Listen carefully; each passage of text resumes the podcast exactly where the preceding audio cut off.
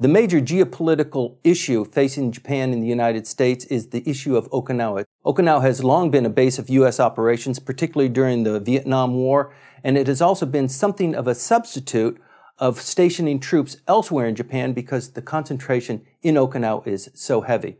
Recently, Okinawa has been in the news because the governor has opposed the central government's promise to the United States to move troops. Initially, the plan was let's move them away from the city and maybe over to Guam or some other place. Let's reduce the burden on Okinawa. That has shifted, and they were going to move a lot of the troops, particularly helicopter landing and takeoff, from Ginowan City, where Futenma is located, and it occupies practically the center of the city, move that out and redevelop that property.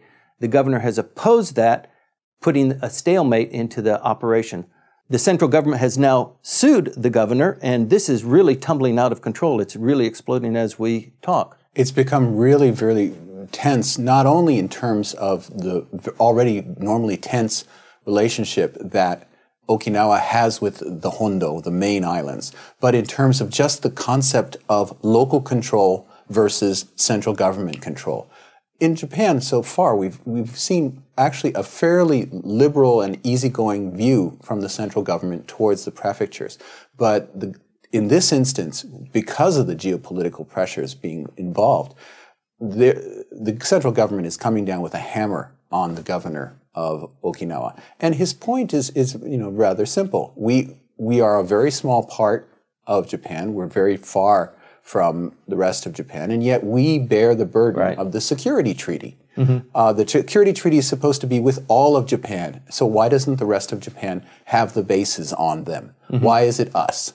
And you cannot put more you cannot build a new base here. If you want to build a new base, fine, but don't put it here. Well, one of the arguments that the Okinawans have is that we are the poorest, we are the most unemployed prefecture of all the prefectures.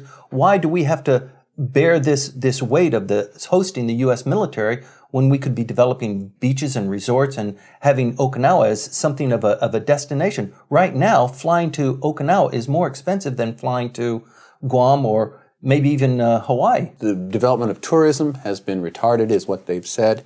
All all the kinds of you know, industries that they could be having they feel that the bases have impinged upon that. Mm-hmm. Now, whether that's true or not is hard to say, and there's always a contingent within Okinawa who say if we didn't have the bases and the jobs that they provide, we would be in a real a real economic bind. Right.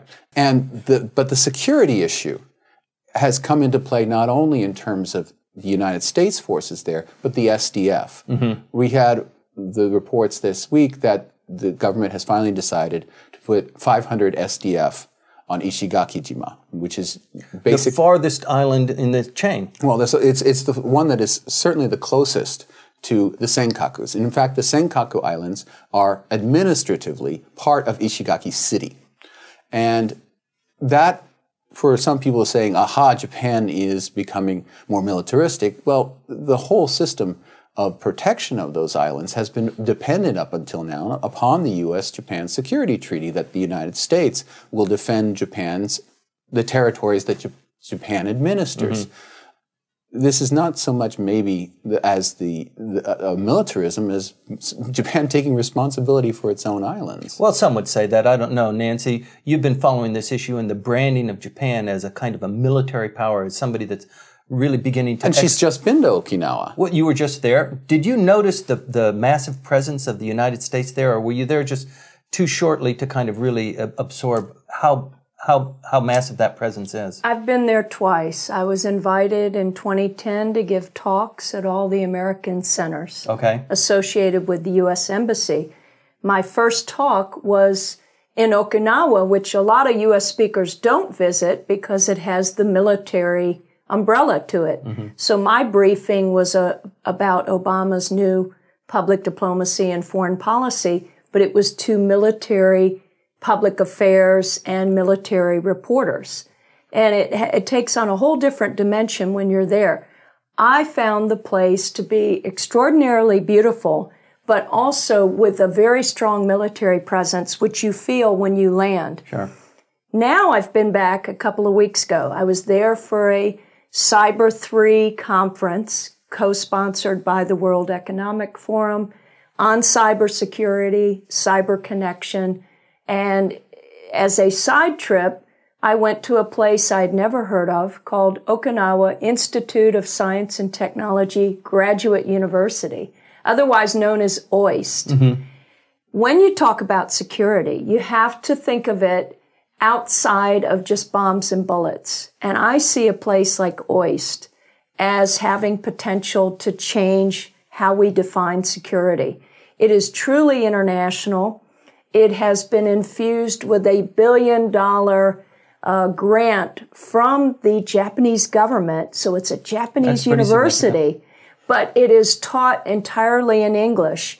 And they are cherry picking the best minds in science and technology from around the world.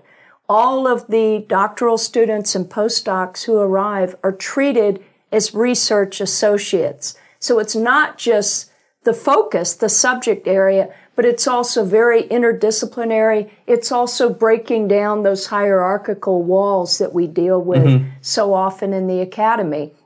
And I was just completely dumbstruck by it because I thought, I don't believe people in Japan even know about mm-hmm. OIST. yeah, and but if you put all that effort into it, how can you not use it for public diplomacy purposes? I know. Right. That's right. Well, and I offered myself, of course, because they don't have any social science professors, but they are starting to well, they open it up to the community. So it has a lot of different dimensions to it. I write about this in the Japan Times. Mm-hmm. Japan's future is an oyster and play on words. Um, but it's all about how the potential there is to uh, raise the confidence and the sense of uh, value that Okinawan people can have. So they are welcome to come to these open fairs and meet the faculty and meet the students.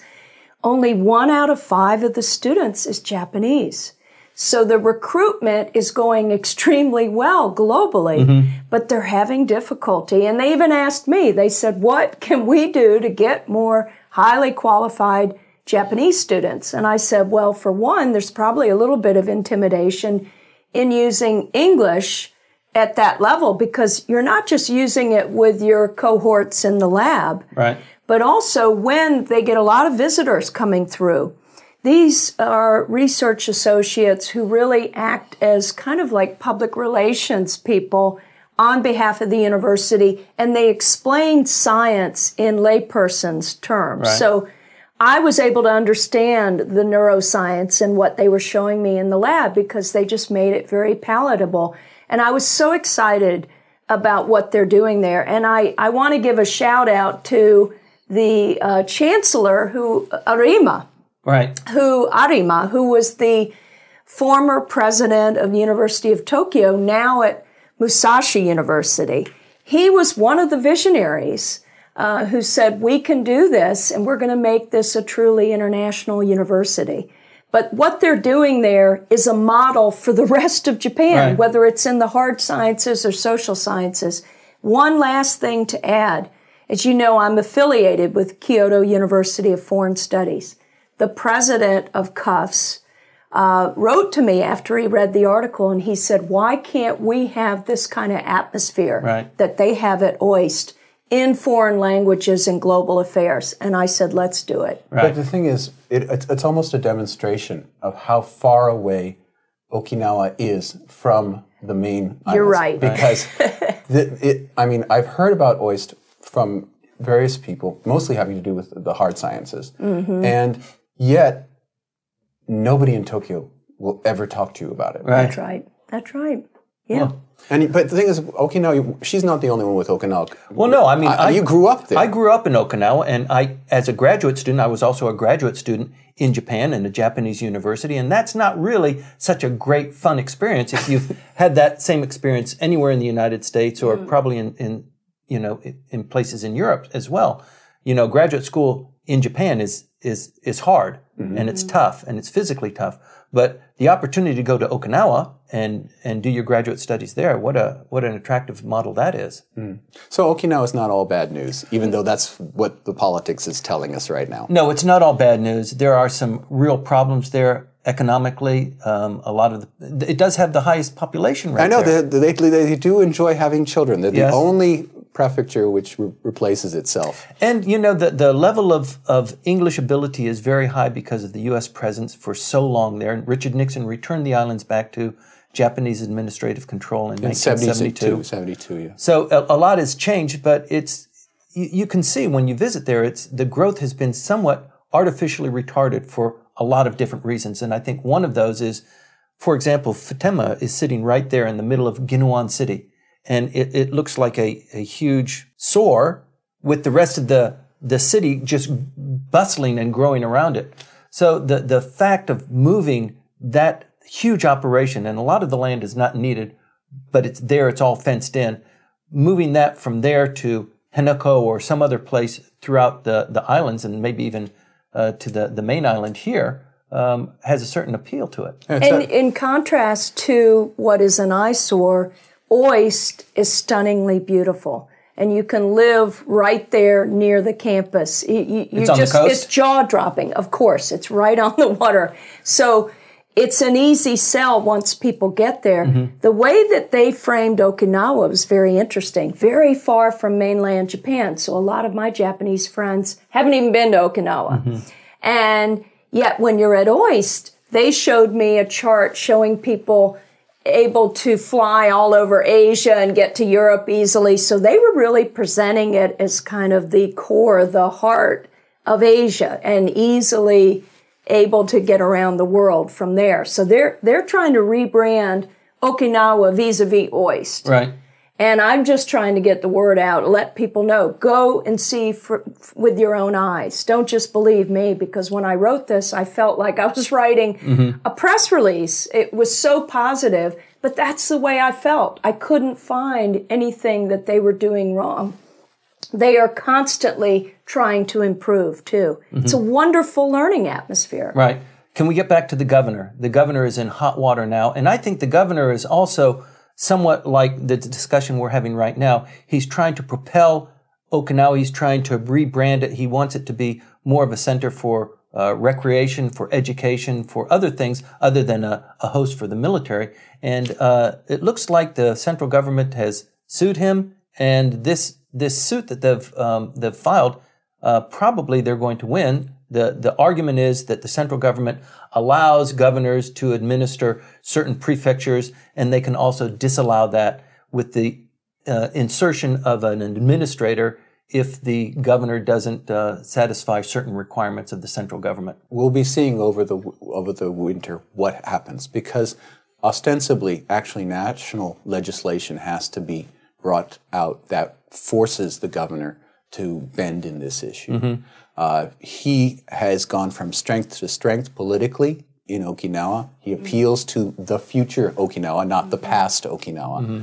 Uh, and we'll see how it goes. Uh, whether this government, which has shown itself to be extremely tough yes. on domestic issues, whether they will go all the way and force it upon these protesters that we have outside the gates upon the governor, who will be basically, even though he's popularly elected, which the which Mr. Abe, the prime minister, cannot say. Right. No, you know that he was chosen by his colleagues, but Onaga was chosen by the people. Mm-hmm.